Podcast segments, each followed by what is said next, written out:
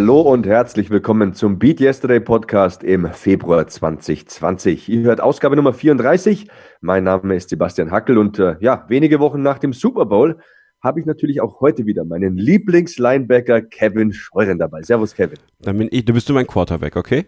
Oh, okay, der Brady. Du bist der Brady und ja, ich kenne keinen Linebacker. Ich bin im Football, bin ich halt nicht drin, Leute. Sorry. Ne? Hallo, hallo, hallo. Schön, dass ihr äh, einschaltet. Schön, dass ihr das Ganze streamt, dass ihr das Ganze runtergeladen habt. Und ich freue mich sehr auf die Ausgabe heute, Sebastian.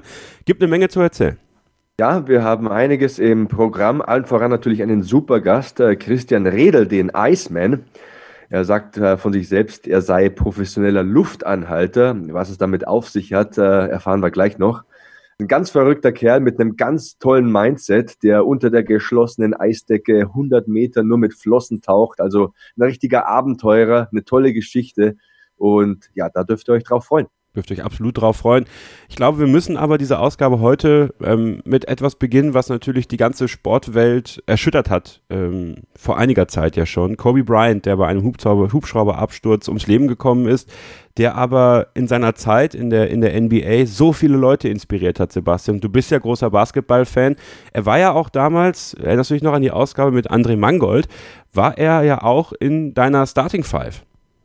Ja, auf jeden Fall. Also Kobe für mich ein Megatyp und du hast gesagt, er und ja auch seine Tochter Gianna leider sind ja. bei diesem Helikopterabsturz ums Leben gekommen. Ich weiß noch genau, als ich diese Nachricht mitbekommen habe, das war ein Sonntagabend, da habe ich mich an Ort und Stelle hingesetzt, mir so richtig die Energie aus Armen und Beinen raus, mir hat die Luft aus dem Körper gedrückt. Ähm, ich hatte gerade die Kinder ins Bett gebracht, es war so gegen halb acht und meine Frau kam wenige Minuten später von ihrem Wochenend-Skiausflug nach Hause. Und da fand sie mich da so am Boden sitzend auf das Smartphone starrend vor. Und dann meinte sie, was ist denn los, ist was passiert? Und aufmerksame Hörer wissen ja, du hast gerade erzählt ähm, aus den äh, vorangegangenen Episoden, wie sehr mich Kobe immer fasziniert hat. Also ich habe oft über seine Arbeitseinstellung gesprochen, über seinen Willen, seine einzigartige Motivation. Und bei diesem tragischen Unglück haben wir meiner Meinung nach einen der größten Sportler unserer Generation verloren. Ähm, er war aber mehr als das, also, und das möchte ich ganz deutlich machen hier. Also, das war auch ein inspirierender Mensch, ein Ehemann, Familienvater, eine Art Superheld für viele Menschen und äh, ja, einer meiner fünf Lieblingsbasketballer aller Zeiten. Du hast gesagt, Kevin. Ich muss, ich muss zugeben, ich habe mir in den letzten Monaten viele Podcasts angehört zum Thema Basketball und auch Michael Jordan. Und für viele ist ja Michael Jordan äh, dieser, dieser Star, dieser Überstar im Basketball. Aber was dieser Mann ja auch alles an Eskapaden drumherum hatte und auch an Unzulänglichkeiten im Verhalten gegenüber seinen Kollegen ähm, oder gegenüber Schiedsrichtern oder gegenüber Pressevertretern, da muss man sagen, Sebastian, Kobe Bryant, wenn man, also ich glaube, vielleicht wird es in der Geschichte des, des modernen Basketballs zwei Spieler geben, an die man sich besonders gerne erinnert, weil sie einfach mit Leistung, aber auch mit Einstellung brilliert haben. Das sind äh, Dirk Nowitzki und Kobe Bryant, oder? Also ich meine, irgendwie sind die, sind die ja total vergleichbar. Keine Eskapaden, ähm, also wirklich vorbildliche Athleten, die auch super viel gemacht haben außerhalb des Basketballs und die mhm. ja eine ganze Generation geprägt haben. Kobe Bryant natürlich irgendwo gefühlt drei Generationen. Auf jeden Fall. Ähm, LeBron James würde ich vielleicht noch nennen. Und ähm, allgemein ist es ja so, dass Genie und Wahnsinn immer sehr nah beieinander liegen. Also das sieht man bei einem Tyson Fury, das sieht man bei einem Conor McGregor. Aber du hast vollkommen richtig gesagt. Die Mamba, also Kobe Bryant, hinterlässt ein Wahnsinnsvermächtnis. Ich meine, alleine 20 Jahre bei den Lakers, diese Loyalität, immer bei einem Verein zu spielen, 18 Mal ähm, in diesen 20 Jahren stand er im All-Star-Team, fünfmal NBA-Champion, mehrfacher Finals-MVP. Da dürfen wir nicht vergessen, zweimal, ne? zweimal Olympiagold. Also die Olympischen Spiele sind ja jetzt nicht unbedingt super beliebt bei den Top-Profis, weil die verbringen ihre Sommerpause lieber dann mit äh, ja, ein bisschen Playstation zocken und in der Villa sitzen. Aber er war eben mehr als das. Und äh, ja, auch, ich möchte mal ganz deutlich erwähnen, seine Tochter Gianna, die wäre im Mai äh, 14 Jahre alt geworden, auch die äh, an Bord dieses äh, Helikopters. Es sind ja außer Kobe Bryant acht weitere Passagiere mit diesem Helikopter geflogen und was für ein Mensch einfach, Kevin. Ne? Du, du hast es vollkommen richtig gesagt. Ähm, sehr diszipliniert, sprach Englisch, Italienisch, Spanisch, hat auch Musik gemacht, wissen viele gar nicht und hat einen Film produziert, der mit einem Oscar ausgezeichnet wurde. Also auch abseits des Basketballfeldes eine Inspiration, ein Vorbild. Und ich sage ganz bewusst, und das habe ich mal gelesen, das hat mich fast ein bisschen gestört, Da habe ich vor kurzem noch mit David Mayonga drüber geredet, den wir auch schon im Podcast begrüßen durften. Er war nicht nur eine Vorbildfigur für die afroamerikanische Community. Er war einfach für jeden, für verdammt nochmal jeden, der in seinem Leben mal einen Basketball in der Hand hatte oder ein Spiel gesehen hat, eine Inspiration. Völlig egal, ob äh, welche Hautfarbe, Religion, Herkunft, Kobe Bryant ist und war ein Vorbild. Und wie heißt es immer so schön, die Besten gehen jung. 41 Jahre ist mir trotzdem zu früh. Absolut. War natürlich nicht fehlerfrei, ne? Also das darf man nicht sagen. Also es ist äh, auch er hat das ist kein Mensch. Menschen, nein eben und das er hat aber auch äh, daraus gelernt. Er hat das als Inspiration genutzt für sich, für seine Arbeit und ja, das ist eben auch das, woran sich glaube ich jeder Mensch irgendwie hochziehen kann und das ist ja genau diese Kraft des Sports, die auch so ein Sportler wie Kobe Bryant dann irgendwie auszeichnet, dass man so ein sowas sieht oder oder so jemanden sieht, der auch mal Probleme hat, der auch mal äh, vielleicht etwas verwirrter durch die Gegend läuft und dann aber auch was macht daraus und dass man da selber Inspiration daraus ziehen kann.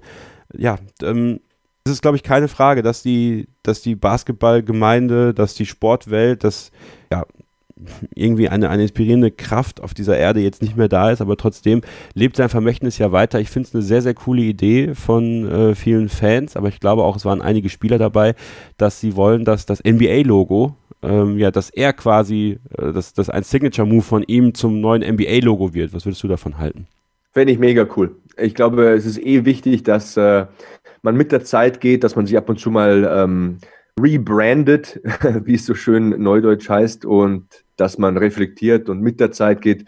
Und ich fände es eine schöne Sache, ähm, somit wäre sichergestellt, dass man ihn wirklich überhaupt nicht vergessen kann, weil man äh, immer an ihn erinnert wird mit diesem Logo. Und ich erinnere mich gerne an diesen Mann, an die vielen Spiele, die ich nachts gesehen habe. Und ähm, ja, das Trikot mit der Nummer 24 werde ich auch weiterhin tragen.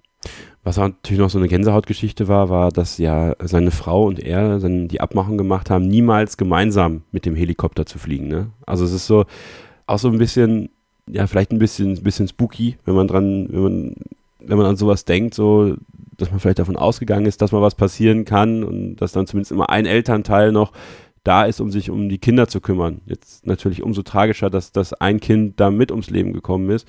Ja, aber das, das zeigt, dass man immer auch so ein bisschen vorsichtig sein muss. Und äh, er ist oft mit dem Helikopter geflogen und ja, an dem einen Tag war es ihm leider nicht vergönnt, dort an seinem Ziel zu landen. Und äh, ja, ich glaube, man kann immer nach wie vor nur sagen, äh, Ruhe in Frieden, Kobe Bryant.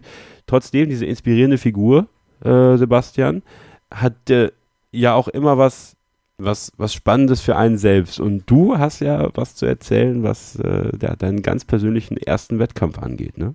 ja, das, das stimmt, ja. Ähm, ist immer schwierig, da den ähm, Themenwechsel ja. zu finden, ja. aber wir machen es jetzt einfach. Und ja, vollkommen richtig. Vor ein paar Tagen habe ich mein erstes Brazilian Jiu-Jitsu-Turnier gekämpft und das war eine äußerst wichtige Erfahrung wieder mal für mich im Leben. Ich bin dafür sehr, sehr dankbar meine ganzen Sprüche, die ich ja immer hier bringe und gebracht habe über die Jahre in diesem Podcast, die sind wieder eingetreten und zwar alle. Äh, allen voran, man fängt immer wieder von vorne an. Also es war mein erster Wettkampf, keine Erfahrung. Ja, dann kommst du da an bis 39 und dann gibt es natürlich in meiner Gewichtsklasse niemanden über 30. Also habe ich mit den ganz Jungen mitgekämpft im Halbschwergewicht. Ein Gegner 20, einer 25, einer 26. Also die waren doch äh, deutlich jünger als ich. Ähm, egal, ich wollte diese Erfahrung machen. Ich habe mich äh, diese Erfahrung gestellt, diese Herausforderung. Ich sage ja immer, niemals anfangen aufzuhören und niemals aufhören anzufangen. Und dann hat es eben angefangen, dieses Turnier. Und ich muss gleich mal sagen, also ich sage das jetzt zu Lachs, die ersten beiden Kämpfe habe ich einfach verkackt. Ja. Ich war einfach mega verkrampft, ich war mega nervös. Und ähm, Dennoch habe ich eine Menge daraus gelernt. Ich sage es ja auch immer, Herausforderungen sind super und Niederlagen bringen dir das meiste bei. Und so war es auch hier nach den ersten beiden Niederlagen. Also es war jetzt nicht so, dass ich chancenlos war oder so. Ich war einfach zu verkrampft, bin in Positionen gekommen, die mich Punkte gekostet haben. Ich musste jetzt nicht abklopfen oder habe jetzt nicht durch Aufgabe verloren oder so, sondern habe einfach immer knapp durch Punkte verloren. Eine Menge Kraft vergeudet, weil ich eben zu ähm, nervös war. Und dann war es mir ab dem dritten Kampf einfach wurscht, wie wir Bayern sagen. Ne? Und siehe da, ähm, kaum war ich locker und habe das Ding passieren lassen und äh, habe einfach das gemacht, was, ich, was mich stark macht, habe ich da auch einen Kampf gewonnen. Echt? und cool. äh, ja, ähm, zwar auch gegen einen Gegner, der 15 Jahre jünger war, aber ganz deutlich 19-0 nach Punkten. Und mit diesem Gefühl, ähm, mit diesem letzten Moment, mein Arm wird hochgehoben und ich habe deutlich gewonnen, ähm, gehe ich raus gehe heute Abend ins nächste Training, versuche, obwohl ich ein bisschen älter bin als alle anderen, ähm, mehr zu lernen, noch fitter zu sein, lockerer zu werden, nicht so verkrampft zu sein und äh, ich will bald den nächsten Wettkampf kämpfen. Das habe ich für mich beschlossen. Kannst du vielleicht ganz kurz erklären, auch für mich, der noch nie so einen Wettkampf gesehen hat, wie läuft sowas ab? Äh, wie erringt man Punkte? Wie ist da so das System? Es ist wie im Judo, also beide beginnen im Gi, also im Kampfanzug, im Stand. Und dann gibt es eben verschiedene Punkte für verschiedene Positionen, die man sich erkämpft. Ähm, in meinem letzten Kampf war es zum Beispiel so, also den Kampf, den ich gewinnen konnte, ich habe äh, zwei Punkte für den Wurf kassiert, wenn ich mich richtig erinnere. Dann ähm, zwei Punkte für Knee on Belly. Das ist quasi, wenn man das Knie auf den Gegner setzt und ihn kontrolliert. Man muss jede Position drei Sekunden halten. Also man muss innerlich immer so eins, zwei, drei zählen, bis man mhm. zur nächsten Position geht, damit man die Punkte bekommt. Dann, äh, glaube ich, war ich äh, ja relativ schnell in der Mount und die Mount und die Rear Mount sind die Positionen, für die man die meisten Punkte bekommt. Vier nämlich. Mount heißt, man sitzt auf dem Gegner, kontrolliert Brust oder Hüftlinie und ähm, kassiert eben dann vier Punkte dafür, weil das drei Sekunden oder länger passiert. Rear Mount oder Take the Back wäre eben dann, wenn man von hinten angreift, wenn man die Füße in die Leisten setzt, den Gegner umklammert und von hinten kontrolliert. Das sind auch vier Punkte. Aber alle Punkte sind nichts wert, wenn du zur Aufgabe gezwungen wirst oder beziehungsweise alle Punkte kannst du trotzdem auch vergessen, wenn du den Gegner zur Aufgabe zwingst, dann ist es nämlich sofort vorbei. Das habe ich leider nicht geschafft bei meinem Wettkampf. Ähm, ich habe durch Punkte gewonnen, habe allerdings auch nie durch Aufgabe verloren. Deswegen sind das auch vielleicht noch Erfahrungen, die ich machen darf, die ich machen werde. Und ja, das ist so ein kurzer Umriss. Also ihr müsst euch das, wie gesagt, vorstellen wie bei einem Judo-Wettkampf. Irgendwann geht es eben zu Boden Manche forcieren das aktiv, dass sie den anderen zu Boden bringen. Andere wiederum wollen den Gegner mit sich zu Boden bringen und quasi vom Rücken aus arbeiten. Und Punktsystem, vier Punkte eben nochmals wiederholt die dominantesten Positionen äh, Mount oder Rear Mount. Dann gibt es drei Punkte, wenn man die Guard passiert, also die ähm, Umklammerung des Gegners durch seine Beine verhindern kann und quasi ähm, da vorbeikommt in die nächste Position. Und dann jeweils zwei Punkte für Knee on Belly, für einen Sweep, wenn du ihn rumdrehst, oder für einen Takedown, wenn du ihn zu Boden bringst. Das ist äh, Jiu-Jitsu 101. Was nimmst du jetzt mit aus diesen ersten Kampferfahrungen? Ich habe zu null meinen letzten Kampf gewonnen. Das war wichtig für mich. Ich habe gesehen, ich kann es. Und vor allem habe ich gesehen, wenn ich mir keine Gedanken mache, wenn ich nicht unbedingt verkrampft versuche, meinen Plan A da durchzuziehen, dann bin ich am besten. Obwohl ich am erschöpftesten war. Im ersten Kampf war ich total frisch und ich war auch fit. Wisst ja, ich mache immer viel Sport und ernähre mich gesund. Ich trinke keinen Alkohol, ich rauche nicht. Aber das war vollkommen egal. Im Kopf hat es halt nicht gepasst. Und ich habe schon so viele Dinge gemacht in meinem Leben. Du weißt ja, ich habe professionell gerasselt. Ich habe früher Fußball und Basketball gespielt. Ich trainiere seit Jahrzehnten.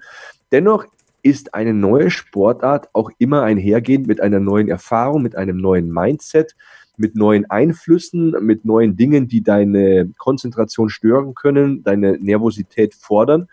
Und äh, das habe ich gelernt, das habe ich aufgesaugt, das war sehr, sehr wichtig. Und das hat irgendwie Spaß gemacht. Im Moment zwar nicht, also nach den ersten beiden Niederlagen habe ich mir gedacht, hey, was ist hier los? Ähm, geht gar nichts mehr oder so, aber dann habe ich einfach gedacht, pff, ist egal, jetzt komm, gehst du rein, komm, nächsten nimmst du, wie es ist, stellst dir vor, es ist Training und siehe da, das ist gelaufen. Ist das nicht immer der Trick irgendwie? Also so, je verbissener du bist, desto weniger funktioniert es doch eigentlich. Aber es ist natürlich nie einfach, sich davon zu lösen, zu sagen, so, ah, ne? sondern dass man, dass man dann die Verkopfung ablegt, sozusagen, das Verkopftsein und ähm, ja, einfach frei aufkämpfen kann in deinem Fall, ja, oder? Ja, ganz klar. Also ich glaube, das ist einfach auch Routine. Ähm, ich habe gegen einen gekämpft, der hatte 40 äh, Kämpfe bei Wettkämpfen. Ah, okay, ich meine, klar, dass der da lockerer reingeht als ich. Und es war nicht so, dass er mich jetzt dominiert hätte oder so, dass ich aufgegeben hätte, aber ich habe einfach viele Anfängerfehler gemacht, bin zu ungestüm rangegangen und so eine Runde dauert fünf Minuten, beziehungsweise so ein Kampf und in fünf Minuten wird halt ein Fehler bestraft. Bis, du, wenn du in, aus einer Position rausgekämpft hast, aus der du dich reinmanövriert hast, ähm, mit zu unerfahrenen, zu hektischen Bewegungen, da sind zwei Minuten, drei Minuten verstrichen und dann wird's eben knapp. Ne? Ähm, dann musst du fast schon das Ding mit einer Aufgabe entscheiden und das ist dann natürlich besonders schwierig, weil auch der Gegner weiß, okay, jetzt go for broke quasi Modus bei meinem Gegner, jetzt verteidige ich einfach nur, ähm, gehe in die Defensive und mach zu. Und ja, auch das habe ich gelernt. Das ist wichtig. ist auch wichtig, ehrlich zu sein. Ich könnte auch hier gar nicht drüber sprechen oder so, aber das ist ja die Essenz unseres Podcasts. Wir wollen ja unverstellt sein, wir wollen real sein, wollen echt sein und äh, auch unsere Fehler, unsere Versäumnisse, unsere Fehlentscheidungen, unsere Niederlagen hier im Podcast präsentieren und analysieren ehrlich sein mit unserer Community. Und äh, ja, ich habe die ersten beiden Kämpfe verkackt. Dann lief es allerdings und beim nächsten Mal wird es besser laufen, hoffentlich. Ähm, Wettkämpfe machen jedenfalls Spaß. Es macht äh, Spaß zu wachsen, sich Herausforderungen zu stellen, im Training besser zu werden. Und ja, ich werde dieses Jahr 40, aber im Herzen werde ich immer ein Wettkämpfer sein. Und wenn ich nur, wenn ich nur gegen meinen Schweinehund kämpfe, ne? also neue Ziele erreichen, besser werden. Beat Yesterday Podcast heißt das Ding und ähm, das hat einen Grund. Ganz witzig, ich muss gerade an Brock Lesnar's UFC-Debüt denken damals. Also er auch sehr ungestüm an die Sache gegangen ist. Am Ende ist er Weltmeister geworden. Also, ne, geht ja schon. Ja, ja, es, es ist so, also wenn man gewisse sportliche Qualifikationen mitbringt und ein guter Athlet ist, heißt das ja nicht automatisch, dass man in eine neue Sportart reingeht und da komplett alles wegputzt. Natürlich hast du dann gute Voraussetzungen, natürlich wirst du vielleicht ein bisschen schneller lernen als andere und mit äh, körperlichen Mängeln nicht so zu kämpfen haben wie die anderen aber Erfahrungen sind unbezahlbar. Routine kannst du nicht kaufen. Die musst du dir erwerben. Durchs Feuer musst, musst du mal gehen und musst sie mal verbrennen. Und nur wer weiß, wie die Herdplatte sich anfühlt, wenn sie heiß ist, hm. wird es vielleicht vermeiden, beim nächsten Mal dahin zu fassen oder ein bisschen intelligenter dann handeln. Und genauso ist es hier im Jiu-Jitsu. Es ist ja auch ein Wissenssport. Je mehr Würfe, je mehr Griffe, je mehr Positionsveränderungen ich abgespeichert habe in meinem Kopf und weiß und erkenne auch, antizipieren kann, desto besser bin ich. Und soll ich sagen, ich trainiere jetzt seit einem Jahr. Und, ähm, ich habe, ich hätte auch sagen können, also ich will jetzt da dann, keine Ahnung, das nicht schönreden oder so. Ich bin im Mittelfeld gelandet. Ich glaube, im Ende war ich siebter von zwölf oder so. Aber ich hätte auch sagen können, nachdem ich äh, gesehen habe, in meiner Altersklasse gibt es niemanden, ich fahre wieder nach Hause. Wollte ich aber nicht. Ich habe mir gedacht, Mei, ist halt so. Sind die halt jünger als ich, haben die vielleicht nicht so viele Meilen auf dem Tacho. Das heißt ja nicht, dass ich keinen schlagen kann. Und äh, jetzt habe ich das hinter mir und ist eine gute, eine wertvolle Erfahrung. Hat man nicht erkannt. äh, ja, es waren ein paar Wrestling-Fans da und ich habe auch ein paar Fotos geschossen. Auch Gegner? Das ist, äh, Gegner kann ich nicht sagen, man unterhält sich ja jetzt nicht furchtbar angeregt mit den Gegnern. Okay. Es ist ja jetzt nicht so, dass man da neue Freunde finden will, sondern dass man seinen Kampf gewinnen will. Hätte ja sein können, dass man sich danach unterhält oder so. Ja, mit einem muss ich sagen, habe ich jetzt auch noch immer Kontakt. Also wir schreiben uns regelmäßig, ein junger Kerl, 25. Ähm, habe 2 zu 0 verloren gegen ihn, aber er hat gesagt, ey, was frisst denn du, äh, mit fast 40 noch so fit zu sein? Das hat mich dann wieder ein bisschen aufgemuntert. und ähm, ja, ist schön. Äh, war eine gute Erfahrung. Auch unser Team war cool. Ich hoffe, dass wir beim nächsten Wettkampf äh, noch ein bisschen mehr Wettkämpfer sind aus unserem Gym und äh, dass ich dann vielleicht von ein oder zwei Siegen mehr berichten kann in diesem Podcast. Und wenn es nicht so ist, hey, weitermachen. Lernen. Ne? Darum geht es im Leben. Einmal mehr aufstehen, als man hinfällt. Das ist die Botschaft. Beat yesterday. Du hast den nächsten Wettkampf angesprochen. Du hast auch angesprochen, dass du die Gewichtsklasse wechseln willst. Äh, du gehst von Halbschwergewicht ins Mittelgewicht. Das sind, du hast es mir vorhin im Vorgespräch gesagt, fünf Kilo Unterschied. Vielleicht nochmal für unsere Hörer. Wie kann äh, Sebastian Hacke jetzt noch fünf Kilo abnehmen?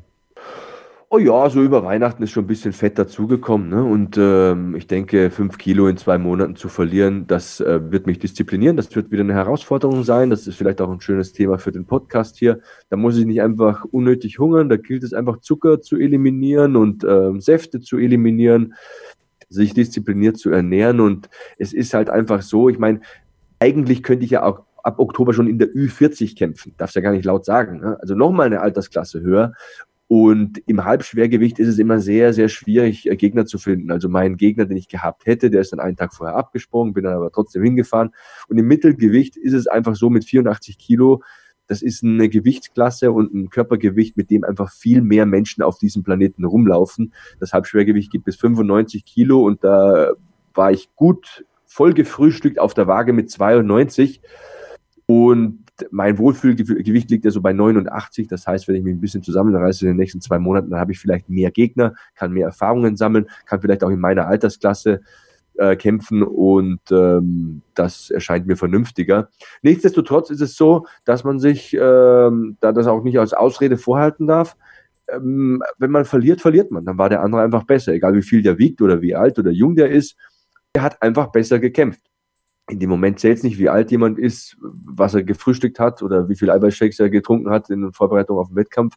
Das sind keine Ausreden, das ist einfach so. Aber wie gesagt, nächstes Mal möchte ich es mal im Mittelgewicht probieren. Ich denke, das ist eine Gewichtsklasse, die mehr Gegner bietet und die in meiner Altersklasse mehr Sinn macht, weil das nächste ist halt dann schwer oder super Schwergewicht, da ist die Leute halt 32, 230 Pfund amerikanische oder mehr wiegen und da bin ich halt dann anders sized. Ne? Also ich bin jetzt nicht der äh, super mega Linebacker-Typ, ich bin eher der athletische Typ und die Wahrheit liegt halt da irgendwo zwischen 84 und 95 Kilo. Und jetzt schauen wir uns das nächste Mal an und äh, dann kann ich vielleicht wieder berichten, wie es gelaufen ist.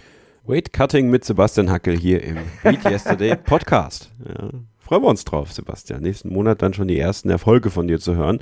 In zwei Monaten dann der nächste Wettbewerb, wir natürlich auch hier im Podcast drüber sprechen. Jetzt aber gleich nach einer kurzen Pause, Sebastian, unser Gast heute, Christian Redel, eine Person, die mich unglaublich fasziniert hat. Er ist Apnoe-Taucher, das heißt, er geht unter Wasser ohne die Hilfe von Sauerstoffflaschen, ohne, also es ist, also er geht einfach mit Luft anhalten ins Wasser und zwar tief. Richtig, richtig tief. Der Mann ist Weltrekordhalter en masse. Er hat verrückte Aktionen gestartet, du hast es gerade schon angesprochen, unter einer Eisfläche 100 Meter weit tauchen. Äh, er hat unter Wasser Fußball angeleiert, er hat unter Wasser Eishockey angeleiert. Ähm, er hat, er ist Schauspieler nebenbei noch, er ist Keynote-Speaker, er hat eine eigene Tauchschule. Also Sebastian, also wenn, also dieser Typ, also ich habe mal dann versucht, so ein bisschen Luft anzuhalten, ja. ich ich schaffe das nicht so lang äh, und ich kriege dann schon langsam Atemnot und denke so, gleich kippst du um. Also was der leistet, das ist richtig krass und seine Geschichte, die er heute erzählen wird, wir haben das Ding ja schon aufgenommen, ich glaube, die wird unsere Hörer richtig gut mitnehmen, ne? Auf jeden Fall. Elf, elf Weltrekorde im Freitauchen. Ähm, der Iceman Christian Redl ist jemand, von dem man sich das Mindset auf jeden Fall mal zu Gemüte führen sollte. Man sollte mal hören, wie so jemand tickt, wie er seine Erfolge feiert und äh, wie er sich dazu selbst pusht und treibt. Und das ist ein sehr, sehr interessantes Gespräch bin so froh, also macht mich wirklich e-, extrem glücklich, dass wir solche Leute jeden Monat aufs Neue hier im Podcast haben und äh, ohne weitere Umschweife. Der Mann ist die Definition von Beat Yesterday. Hier ist er, der Iceman Christian Redel.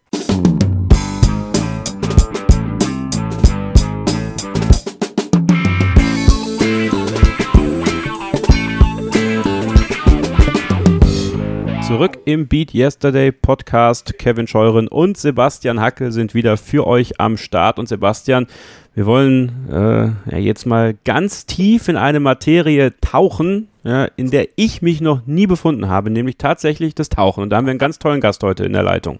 Ja, ja, er hat elf Weltrekorde im Freitauchen aufgestellt und bezeichnet sich selbst als professionellen Luftanhalter. Was es damit auf sich hat, werden wir gleich noch hören. Heute ist auf jeden Fall bei uns, er ist der Iceman Christian Redl. Hallo Christian und äh, vielen Dank, dass du dir etwas Zeit für uns nimmst. Ja, hallo und sehr gerne. Christian, du bist Mitte 40, kommst aus Österreich und äh, konntest in deinem Leben bisher elf Weltrekorde in alternativen Disziplinen des Freitauchens aufstellen. Erstmal meine Eingangsfrage. Was fasziniert dich denn so am Tauchen?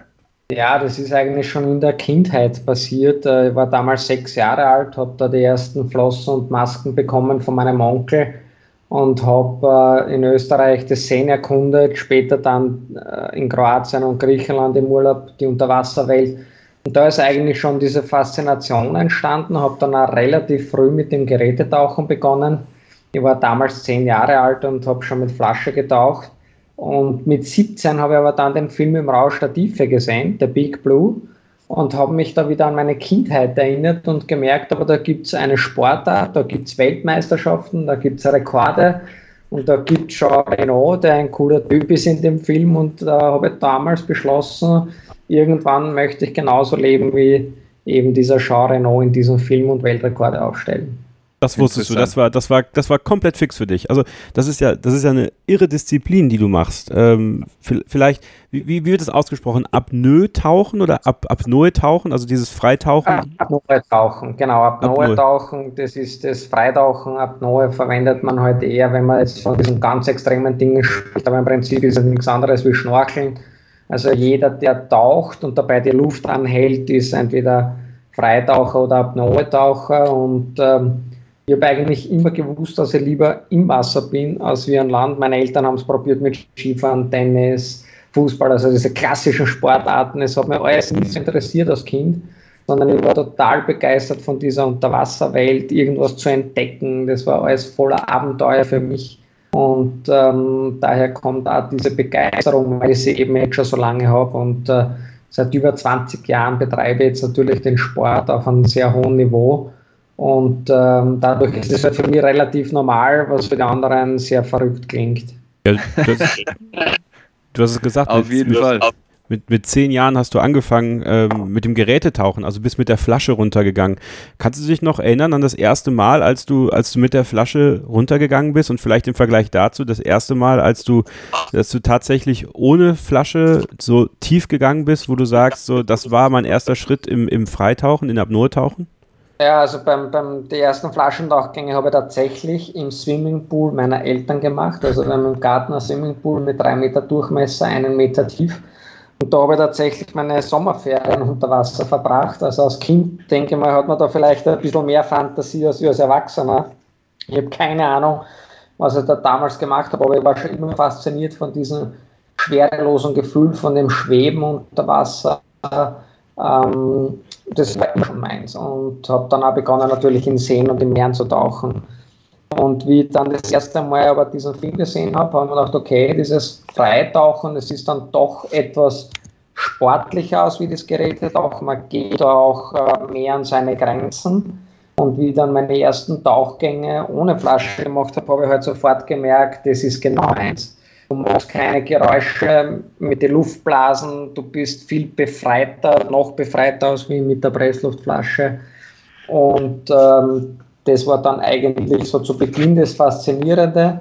Wobei man halt natürlich auch sagen muss, es geht ja nicht immer nur um Rekorde, um länger, weiter, tiefer, sondern es geht auch um dieses Naturerlebnis, was beim Apnoe oder Freitauchen viel intensiver ist, weil du kommst da einfach viel näher an die Meeresbewohner dran. Also als Gerätetaucher magst du immer Luftblasen und Geräusche.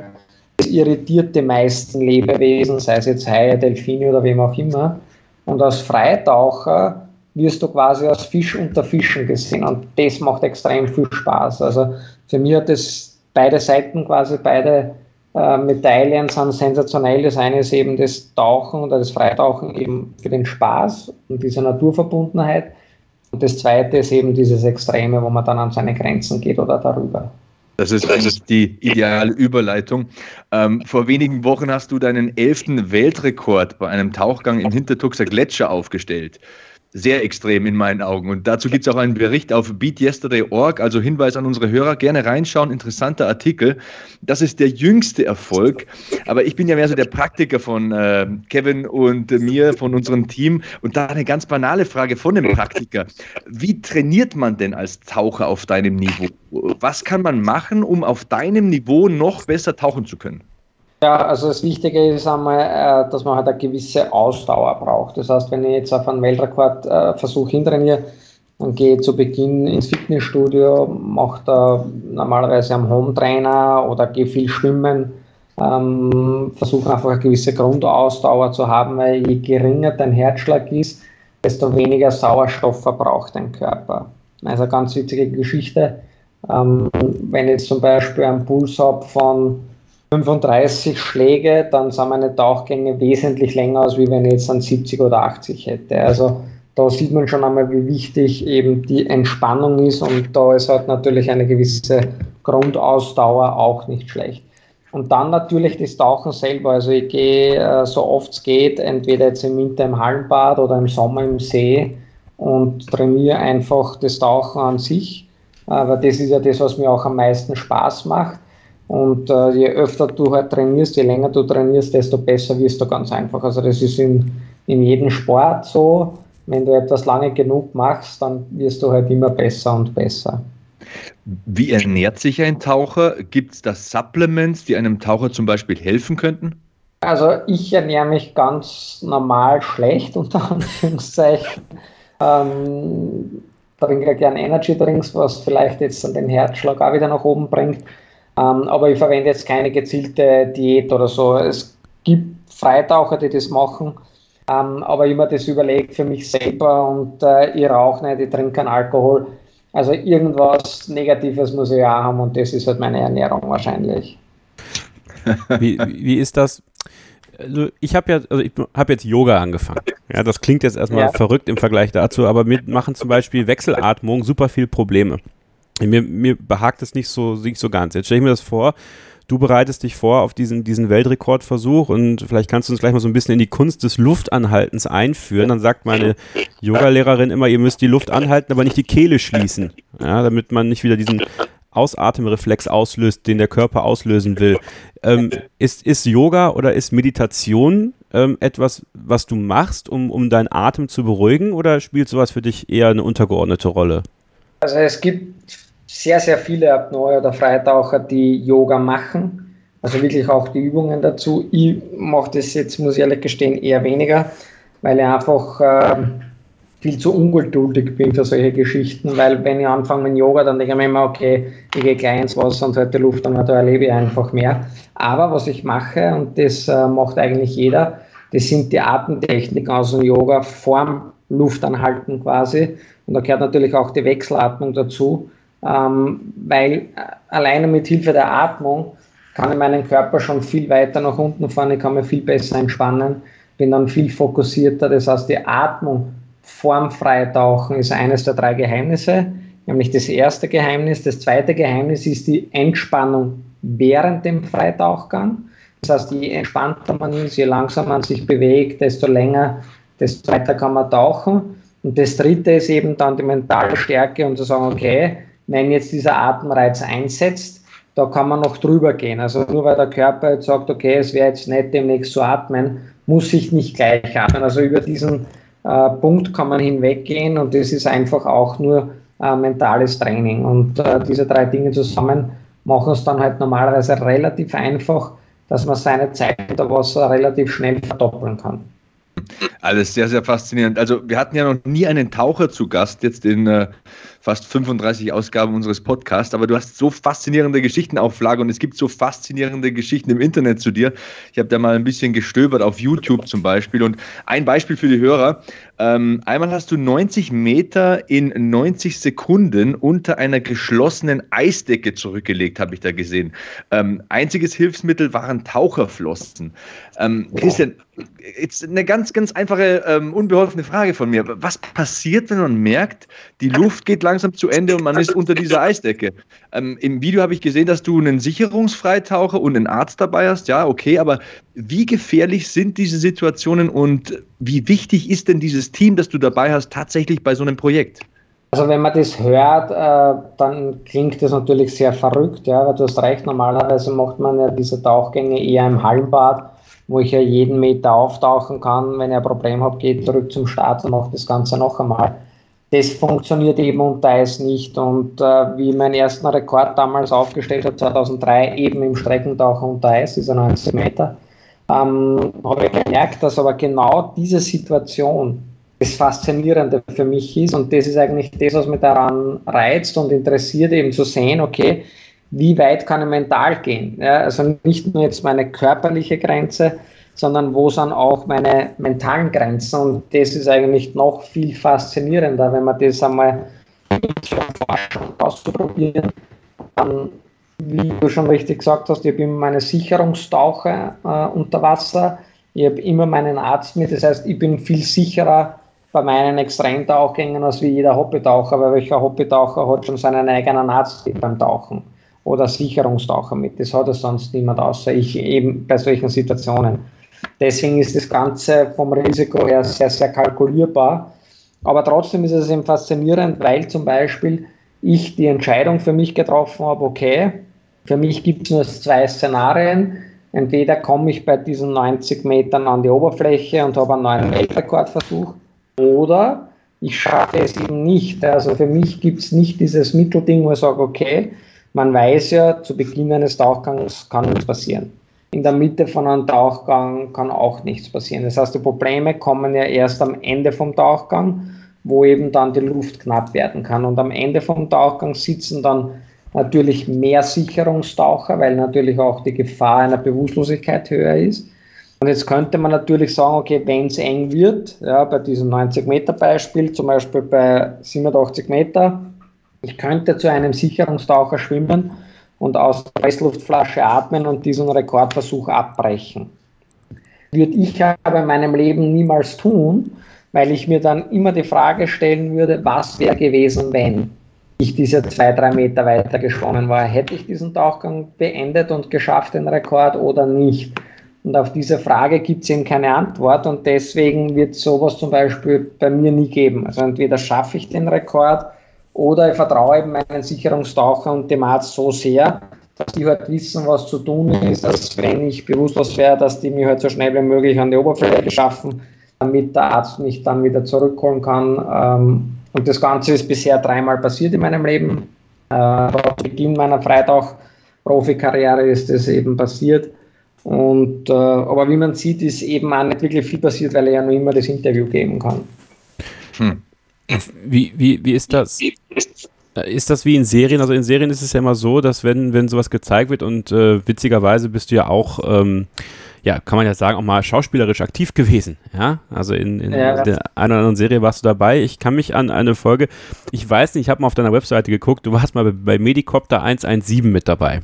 Genau, ich bin immer die Wasserleiche. Genau, äh, like, wenn du es noch kennst, Helikopter 117, ne? das ist immer so ein lustiger Spruch jetzt an dieser Stelle. Ähm, nein, aber ich, es gab mal eine Serie, da, da war auch so ein Freitauch, ähm, Freitauch-Ding, aber ich weiß nicht, ob es Helikopter war oder was auch immer. Jedenfalls wurde da gesagt in der Erklärung, äh, du darfst nicht zu schnell hochtauchen. Ist, also was passiert, wenn, wenn du jetzt diesen 90 Meter äh, Versuch machst, vielleicht für den, der das nicht weiß, und, und ist das wirklich so, wenn du zu schnell auftauchst, dass das eigentlich das Gefährlichste für deinen Körper ist? Also im Prinzip äh, als Freitaucher gibt es diese ganzen Regeln, die man beim Gerätetauchen hat, eben nicht. Ah, okay. Eben nicht atmen unter Wasser. Also sobald du mit der Flasche tauchen gehst, gibt es eben Tiefenrausch, Sicherheitsstopps, Dekokrankheiten und und und, weil du eben unter Druck äh, Luft atmest aus Freitaucher halten wir die Luft an, das heißt, die Luft bleibt immer in der Lunge.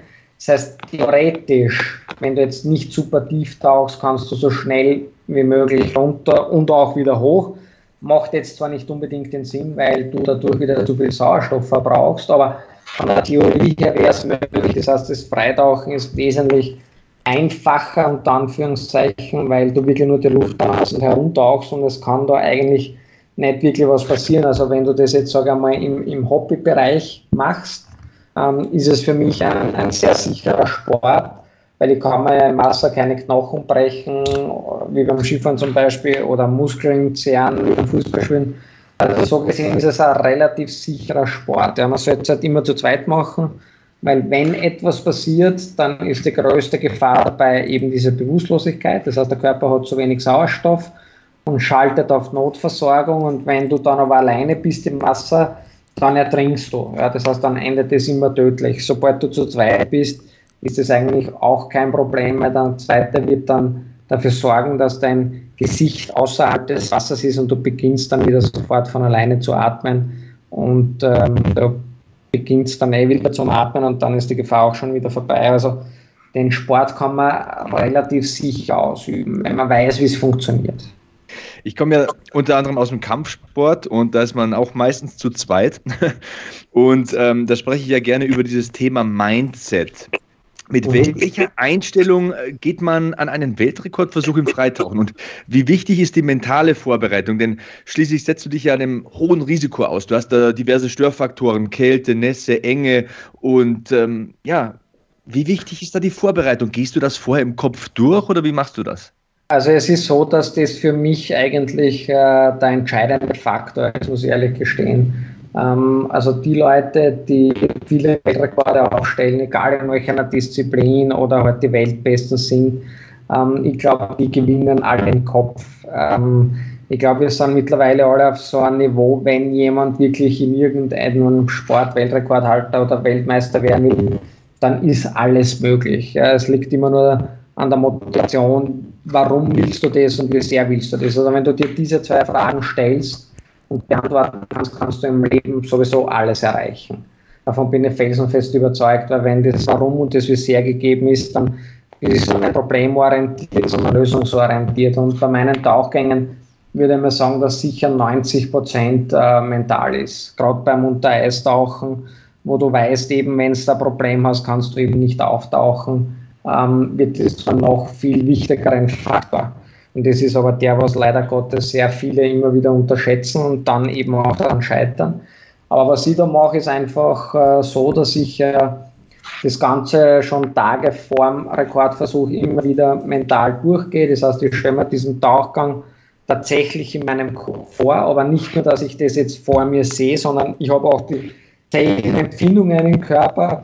Das heißt, ich spüre für jeden Meter, jede Sekunde alles, wie Untertauch, wieder Auftauch und äh, es wird so eingeprägt in meinem Kopf, dass dieser Tauchgang wirklich auf die Sekunde genau geplant wird im Kopf und alles funktioniert dabei perfekt.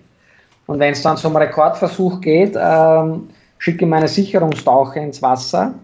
Und sobald meine Sicherungstaucher im Wasser sind, äh, beginnt mein Zeitfenster zu laufen. Und dieses Zeitfenster dauert nicht mehr bis so zwei Minuten maximal, weil es ist extrem schwer, einen hundertprozentigen Fokus aufrechtzuerhalten über einen längeren Zeitraum.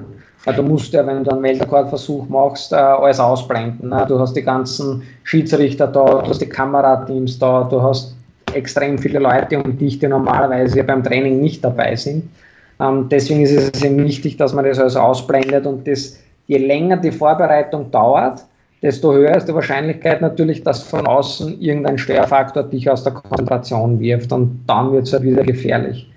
Aber innerhalb dieser Zeit versuche ich eben mit meinen Atemtechniken mich vorzubereiten, also den Körper darauf vorzubereiten und gleichzeitig gehe ich diesen Tauchgang noch ein letztes Mal mental durch, wieder Meter für Meter, Sekunde für Sekunde.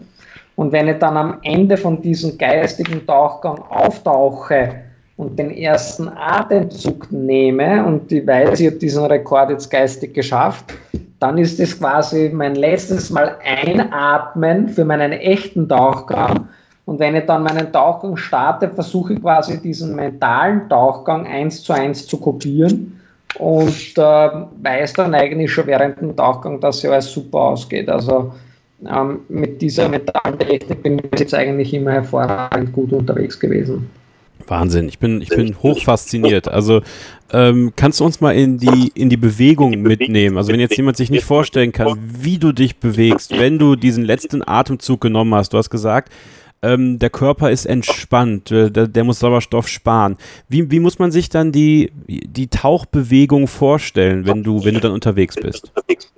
Also das hängt jetzt natürlich immer wieder davon ab, welche Ausrüstung du jetzt dafür verwendest. Ähm, wenn wir jetzt von den normalen Tauchgängen ausgehen, dann habe ich halt einfach diese Freitauchflossen an, die man ja kennt. Die sind ja doch um einiges länger als wie die Geräte- oder Schnorchelflossen, Gerätetauchflossen. Die sind deshalb länger, weil du einfach dadurch ein bisschen mehr Wasser verdrängst, dadurch weniger Flossenschläge brauchst, du musst dich viel weniger bewegen. Also eigentlich glaubt man immer, ja, mit den langen Flossen, da brauchst du jetzt viel mehr Muskelmasse, viel mehr Kraft, ganz, ganz im Gegenteil länger die Flosse ist, ähm, desto besser ist es, weil einfach die Effizienz viel höher ist. Das heißt, unsere Flossen sind ja da ungefähr einen Meter lang, also das macht schon einen gravierenden Unterschied aus. Und dann versucht man halt eigentlich den perfekten äh, Speed zu finden, also sprich so ungefähr einen Meter pro Sekunde zu tauchen, also nicht zu schnell und nicht zu langsam. Äh, bist du zu langsam, geht da irgendwann die Luft aus, bist du zu schnell, hast du wieder einen zu hohen Herzschlag und dadurch wieder äh, einen, einen höheren Luftverbrauch. Aber so, das sind so Erfahrungswerte, die man dann eh relativ schnell herausbekommt, dass man halt da wirklich einen Meter pro Sekunde taucht und dann schwimmt man da einfach unter Wasser mit den langen Flossen und äh, das macht dann auch extrem viel Spaß auch noch. Hast du bestimmte Rituale vor deinen hm. Tauchgängen? Ja, ja, also Rituale sind extrem wichtig. Ähm, ich mache das dann meistens so, dass ich schon im Training beginne, ähm, alles standardisiert zu machen. Das heißt, ich weiß ganz genau, was eine Stunde vor dem geplanten Rekord passiert, eine halbe Stunde vorher, zehn Minuten vorher, neun Minuten vorher. Äh, das heißt, das ist alles genau getimt. Äh, das Ganze wird im Training äh, ausprobiert und immer wieder wiederholt, damit das Ganze auch wirklich zu einem Ritual wird. Ich habe zum Beispiel äh, an Tick äh, äh, bei meiner Uhr ist äh, der Tauchring immer auf 3 Uhr eingestellt. Ich ziehe zuerst immer die linke Flosse an und dann erst die rechte.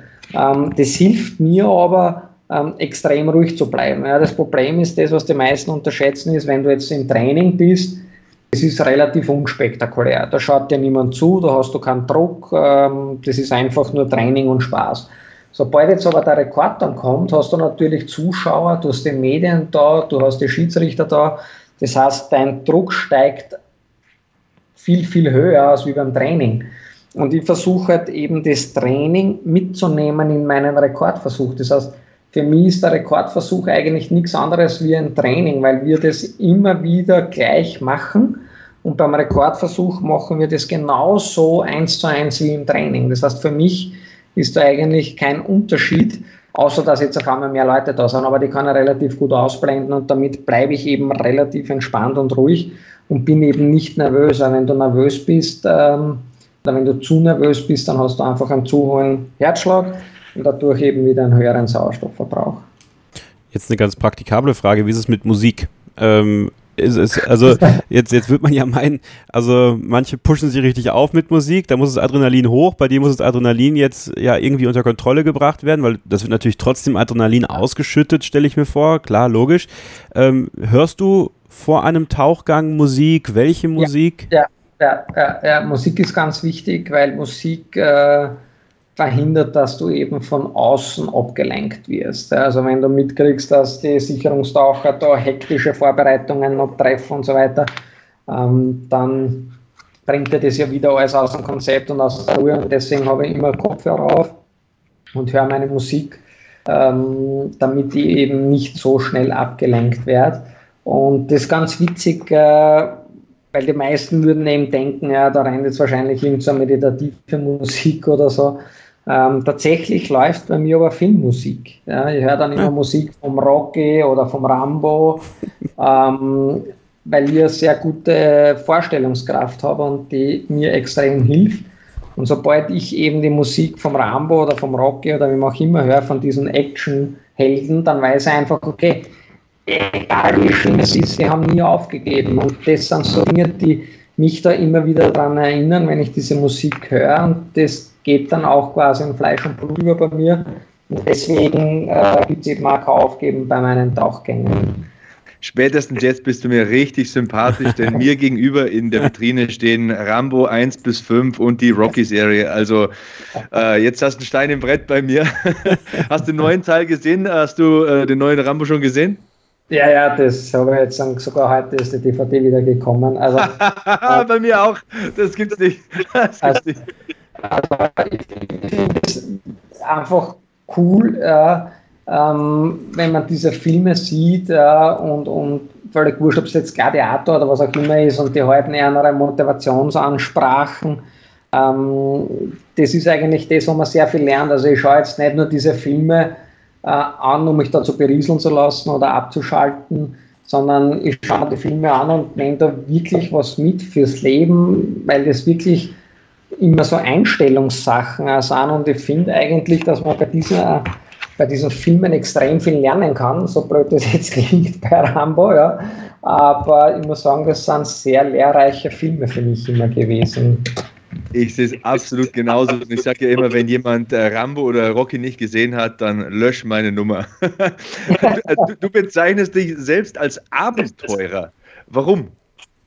Ja, weil ähm, ich habe halt gemerkt, dass äh, genau diese Abenteuer äh, unter Wasser das ist, was mich fasziniert und deswegen habe ich auch eigentlich nie ähm, darüber nachgedacht, auch nur irgendwie so einen typischen Freitauch-Weltrekord zu machen, wie jetzt Streckentauch im Hallenbad. Ja, ich habe das halt dann lieber unter Eis gemacht, weil auf der einen Seite war natürlich dieses mentale, die mentale Herausforderung und auf der anderen Seite erlebst du da ja viel mehr. Also wenn ich jetzt im Hallenbad tauche, äh, monatelang und da immer nur die Fliesen am Boden sehe, ähm, deswegen habe ich zum Beispiel dann auch angefangen, Weltrekorde aufzustellen im Höhlenfreitauchen äh, in Mexiko und es ist halt cool, wenn du da einen halben Kilometer durch den Dschungel gehen musst, ja, um die Ausrüstung zum Höhlenloch zu bringen. Äh, dann gehst du da tauchen in einer Höhle, die vor dir noch wirklich sehr wenige betaucht haben und du findest auf einmal ähm, eine Feuerstelle aus der Meierzeit, ein Frauenskelett aus der Meierzeit, ein, ein Jaguar-Skelett, weil der irgendwann einmal da in den eingefallen ist oder dran ist, wenn man rausgekommen ist. Und das sind halt dann diese Abenteuer, die das halt noch reizvoller machen, als wie jetzt nur jetzt dann der simple Freitauch-Weltrekord. Ja, weil ehrlich, ob ich jetzt 10, 11, 12 habe, ähm, das interessiert ja nicht einmal mich mehr. Ähm, der erste Weltrekord, der war richtig cool von den Empfindungen her. Aber beim zweiten war das schon wieder so irgendwie, ja, also habe ich eh schon einen gehabt, also jetzt halt am zweiten ist eh okay. Das heißt, diese Empfindungen verändern sich ja dann auch massiv. Ähm, und deswegen sind halt diese Abenteuer um den Weltrekordversuch herum viel, viel wichtiger als wie der Weltrekord selber. Noch ein bisschen so ein Blick auf deine Vita. Ähm, du musst mir mal zwei Sportarten erklären. Eishockey unter Eis und Fußball unter Eis. ja, das war eine witzige Geschichte. Ähm, ich habe damals eben den ersten Rekord aufgestellt im Streckentauchen unter Eis und äh, wollte wieder unter das Eis tauchen gehen, wollte aber nicht unbedingt meinen eigenen Weltrekord brechen, weil man dachte, das macht jetzt wenig Sinn. Ja, also wenn müsste vorher jemand meinen Rekord brechen, damit ich dann meinen äh, Rekord wieder zurückholen kann. Und so habe ich halt dann überlegt, was spielt man alles am Eis und äh, haben wir drauf gekommen, dass Eishockey ein sehr beliebter Sport ist. Und dann haben wir uns überlegt, was passiert eigentlich, wenn wir jetzt die Eishockeyfläche um 180 Grad drehen. Das heißt, wir montieren die Tore verkehrt am Eis, haben einen Puck aus Styropor, damit er an der Eisdecke schwimmt. Und genauso haben wir es dann eben auch gemacht und haben dann Eishockey unter Eis kreiert. Das ist Wahnsinn. Das ist Wahnsinn. Und äh, es war ja damals die Fußball-Europameisterschaft hm. äh, in Österreich und in der Schweiz. Und dann haben wir uns überlegt, okay, ähm, Fußballspielen am Rasen ist jetzt nicht so meins, aber lasst uns doch einfach einmal Fußball spielen unter Wasser. Und dann haben wir auch diese Idee umgesetzt. Ähm, wobei dieses Eishockey ist ein wirklich ähm, cooler Sport. Ist halt jetzt nicht ganz so einfach vom Organisieren her, weil du brauchst da relativ viel Aufwand. Also Du brauchst Sicherungstaucher mit Flasche, die aufpassen, dass du eben nicht vertauchst unterm Eis. Du brauchst Unterwasser einen Schiedsrichter, Überwasser einen Schiedsrichter. Also das ist jetzt eine Sportart, die man halt jetzt leider nicht jedes Wochenende spielen kann. Aber am 15. Februar äh, 2020 haben wir jetzt wieder am Weißensee äh, ein Eishockey- und ein Eisturnier. Cool. Cool. Wird das, wird das irgendwo gezeigt? Kann man das irgendwo sehen? Also wird das irgendwo übertragen? Äh, ja, also übertragen jetzt dann im Fernsehen dann. Ähm, man kann das äh, verfolgen auf äh, meinen Facebook- oder Instagram-Seiten. Da wird es dann immer wieder Updates jetzt geben in den nächsten Tagen dazu. Und am 14. Februar, also am Tag davor, wenn alles passt vom Eis und aktuell schaut es ganz gut aus, werde auch nochmal einen neuen Weltrekordversuch starten. Hm. Apropos äh, Instagram, ähm, da habe ich Steven Seagal und Arnold Schwarzenegger gesehen. Sind das Vorbilder von dir? Äh, naja, Steven Seagal, wenn man sich äh, an meine Kindheit zurückerinnert, war sehr viel Steven Seagal auch in meinen Filmen äh, und äh, natürlich ist er auch äh, ein Vorbild. Und Arnold Schwarzenegger natürlich aus Österreich äh, ähm, das größte Vorbild überhaupt. Und das große Glück gehabt, den Arnold Schwarzenegger kennenzulernen. Und das ist schon sehr beeindruckend, wenn man diese Leute kennenlernt, mit denen die Möglichkeit hat, sich äh, auszutauschen. Und das ist auf, einem sehr spannenden Niveau gemerkt, wenn du jetzt quasi als Sportler andere Sportler triffst, dann sprichst du halt ganz einfach mit denen anders, weil die meisten Sportler haben natürlich sehr viel Respekt vor dem, was ich tue, weil sie sich halt auch überhaupt nicht vorstellen können. Und äh, das ergibt dann immer ganz, ganz super spannende Gespräche. Wenn jetzt jemand Freitauchen lernen möchte, habe ich gesehen, seit 1999 kann er das bei dir machen. Wenn jetzt also ja. jemand äh, sich hier ähm, das jetzt angehört hat und sagt, oh, ich würde es machen wollen, ähm, was beinhaltet so ein Kurs bei dir? Also diese Kurse sind immer zwei Tage lang, meistens Samstag und Sonntag, das ist immer so ein Wochenendkurs. Am Samstag liegt der Schwerpunkt auf Zeit- und auf Streckentauchen. Ähm, das Zeittauchen ist für die Schüler eigentlich die coolste Erfahrung. Warum? Beim Beginn von einem Kurs schmeiße ich die Schüler jetzt einfach einmal ins Wasser rein und sage einmal Luft anhalten, solange es geht. Und die meisten schaffen halt irgendwas zwischen 30 Sekunden und 2 Minuten. Ähm, ich garantiere jedem dieser Schüler, dass sie innerhalb von einer Stunde die Zeit verdoppeln können. Also wenn jemand schafft 30 Sekunden, schafft er dann mehr wie eine Minute. Wenn jemand zwei Minuten schafft, schafft er dann auch vier Minuten.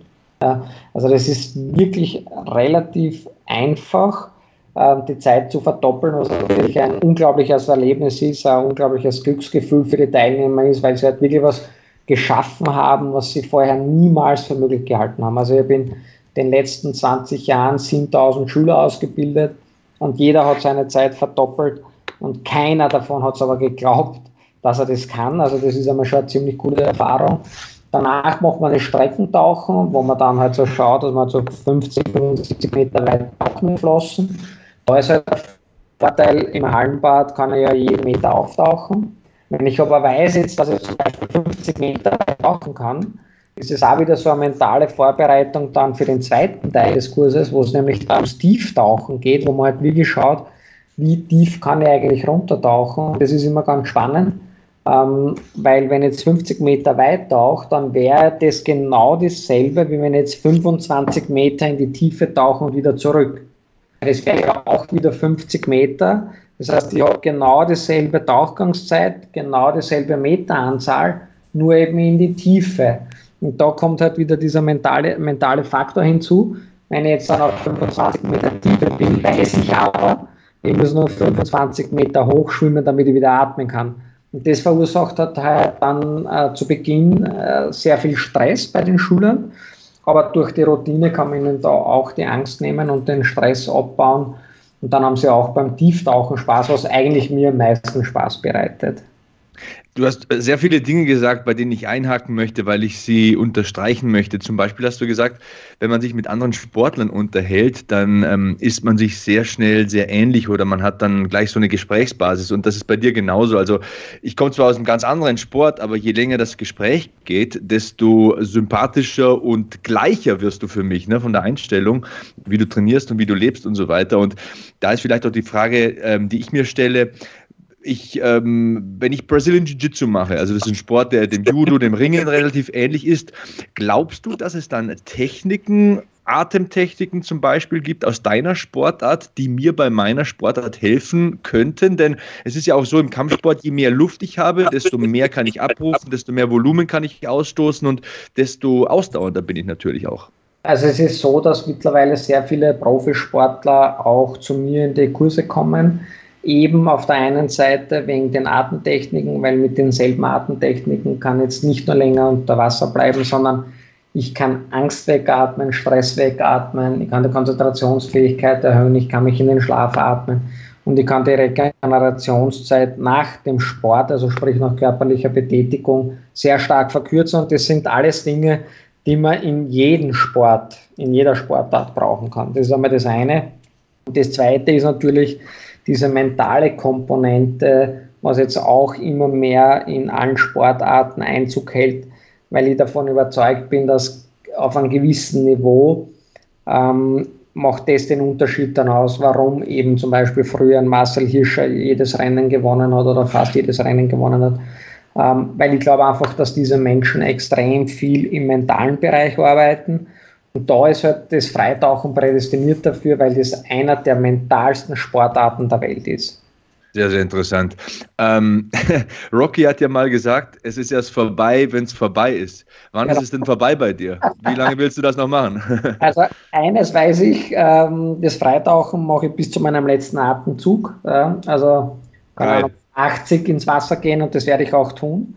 Ähm, natürlich nicht mehr, mehr auf dem Niveau. Ja. Also aktuell ähm, mache ich diese ganzen Weltrekorde oder Weltrekordversuche nur mehr deshalb, äh, um auf der einen Seite eben in den Medien zu sein, um meine Vorträge zu promoten und so weiter. Und auf der anderen Seite, was natürlich für mich immer wichtiger wird, ist, ähm, ich versuche ja auch Aufmerksamkeit zu lenken auf die ganzen äh, Probleme, die die Weltmeere haben. Ähm, das Problem ist nämlich, stirbt das Meer, stirbt der Mensch. Das ist das, was die meisten Menschen aktuell total unterschätzen, weil wir in Österreich zum Beispiel oder in Deutschland, also ihr habt ja wenigstens einen Meerzugang, wir nicht. Ja, also ist den meisten Österreichern der Ozean egal. Aber es ist tatsächlich so, dass jeder zweite Atemzug eben aus dem Meer kommt. Und ähm, jetzt versuche ich halt quasi mit Hilfe meiner Rekordversuche oder spektakulären Projekten, spektakulären Tauchgängen eben auf dieses Problem aufmerksam zu machen. Habe da auch eine eigene Organisation gegründet, die nennt sich Seven Oceans, for the Love of the Oceans.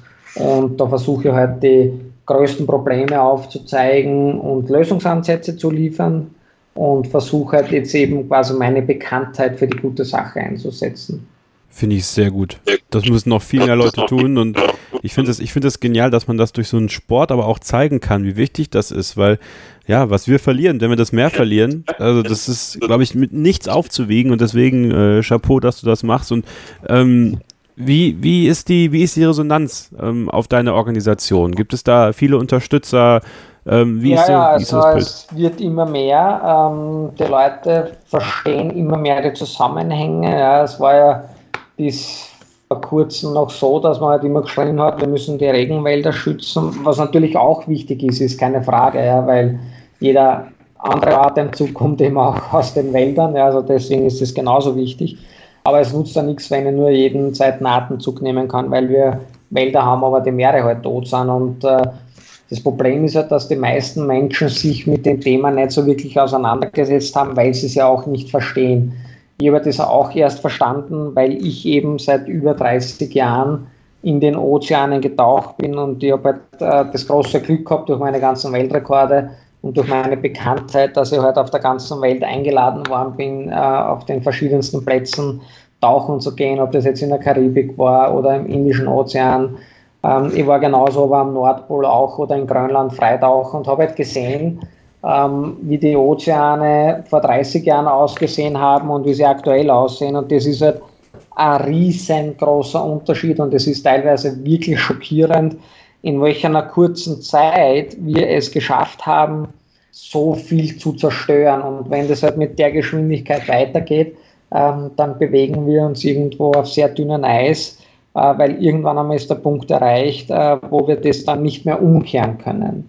Und das ist eigentlich das, wovor ich am meisten Angst habe, ähm, weil man muss sich das einmal überlegen, ähm, nicht umsonst ist unser Planet mit 75 Prozent Wasser bedeckt. Das kommt ja von irgendwoher, genauso wie unser Körper aus 75 Prozent Wasser besteht. Das andere ist, zwei Drittel der Weltbevölkerung leben in Küstennähe.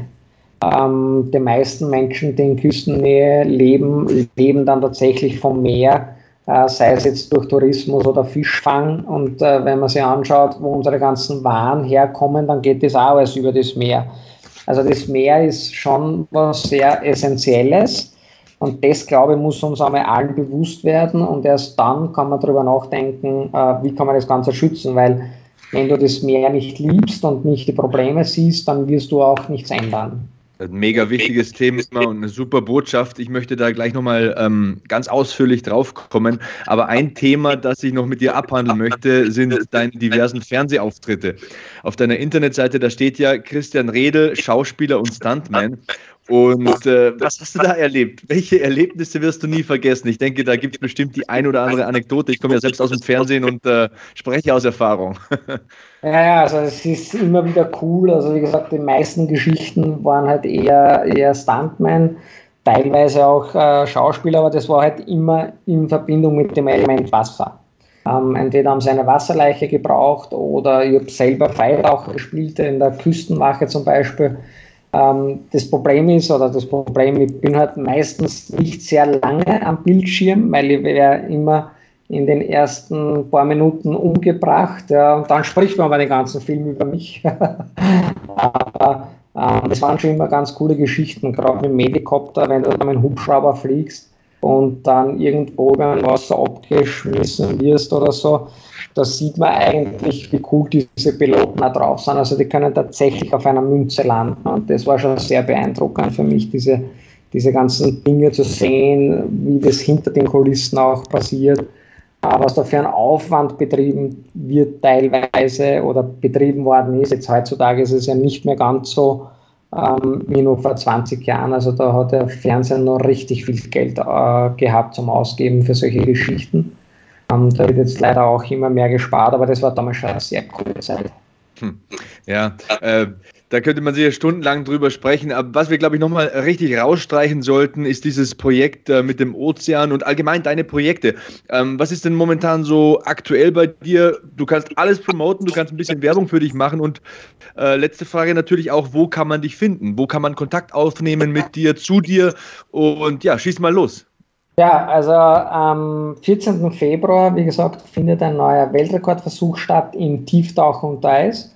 Ähm, ich habe diesen Rekord 2011 aufgestellt. Danach wurde er gebrochen. Ich habe dann versucht, mir den Rekord wieder zurückzuholen, hat aber leider nicht äh, funktioniert in den letzten drei Jahren, weil einfach das Eis nicht mehr so gut war wie davor. Heuer schaut es eben dementsprechend besser aus aktuell. Also das heißt, es könnte tatsächlich äh, so weit sein, dass ich mir den Weltrekord wieder zurückhole. Am Tag danach, am 15. Februar, ist dann eben dieses Unterwasser-Eishockey-Turnier, was definitiv stattfindet und dafür freue ich mich schon sehr, weil das immer ein riesengroßes Medienspektakel ist. Also das wird man dann sicher in Deutschland und Österreich sicher auch über die Medien mitverfolgen können, dieses Ereignis. Am 20. Äh, Februar, ähm, ein sehr cooles Datum, habe ich mir das extra ausgesucht, um mein neues Buch äh, zu präsentieren. Das habe ich gemeinsam geschrieben mit dem Tom Schwantner, der sitzt im Rollstuhl und ist Autor und in dem Buch heißt Wirklich Leben heißt entscheiden, äh, weil ich halt wieder so ein Mentalbuch schreiben wollte und habe halt dabei gemerkt, dass alles im Leben mit einer Entscheidung beginnt. Und äh, wie wichtig das eben ist und dass es keine richtige oder falsche Entscheidung gibt. Dann haben wir eben dieses Buch gemeinsam geschrieben und äh, dann geht es eigentlich schon mit dem Ozeanprojekt los, wo ich heuer in allen sieben Weltmeeren tauchen gehen möchte oder werde mit meinem Kamerateam, das mich da begleitet, machen dann Film und Fotos. Und wir werden nicht nur die Schönheit der Ozeane zeigen, sondern auch die sieben größten Probleme, die es eben gibt. Also Überfischung, äh, Global Warming, Geisternetze, Sharkfinning und und und, auch der Plastikmüll natürlich.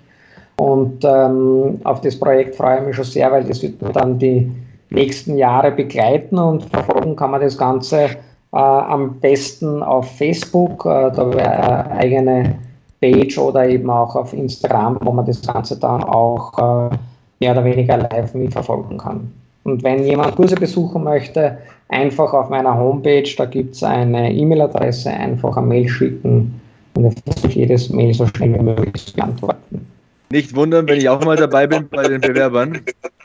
Ähm, Bevor es äh, dem Ende zugeht, Christian, musst du mir eine Sache versprechen. Du musst unbedingt mal wiederkommen. Das war mega interessant ja. und hat mir Dinge beigebracht, die ich so noch nicht kannte und wusste. Also auf jeden Fall mal ein dickes, fettes Danke dafür. Ja, also sehr gerne. Also ich bin ja auch äh, Keynote-Speaker und äh, man merkt ja, dass ich ganz gerne rede und vor allem über diese Themen spreche, weil ich einfach weiß, was mir das Leben gebracht hat, was ich erreicht habe, äh, was jeder erreichen kann. Und das würde ich halt ganz gern weitergeben, damit so viele wie möglich halt auch äh, ihr Leben leben, wie sie es gerne leben wollen würden. Weil ich seit 13 Jahren bin jetzt dann quasi professioneller Luftanhalter, wie du gesagt hast. Und äh, für mich war das das Beste, was ich jemals getan habe. Also ich würde diese Entscheidung niemals ändern wollen oder bereuen. Äh, das war einfach nur eine sensationell gute Entscheidung. Ich habe äh, die ganze Welt bereist und äh, alle Weltmeere betaucht. Also ich lebe meinen Traum und bin davon überzeugt, dass das aber jeder könnte, wenn er nur möchte. Starke Message. Christian Redel, vielen Dank, dass du heute da warst. Äh, wir wünschen dir alles erdenklich Gute, hoffen, dass du gesund bleibst, noch viele weitere Rekorde aufstellst, deine Ziele erreichst, immer so bleibst, wie du bist und wir uns dann hoffentlich bald nochmal wiederhören. Danke, Christian. Ja, ich sage danke. Alles Gute auch für euch. Danke. Dankeschön. Und wir machen, äh, wir machen nochmal eine kurze Pause. Ihr bleibt dran hier beim Beat Yesterday Podcast.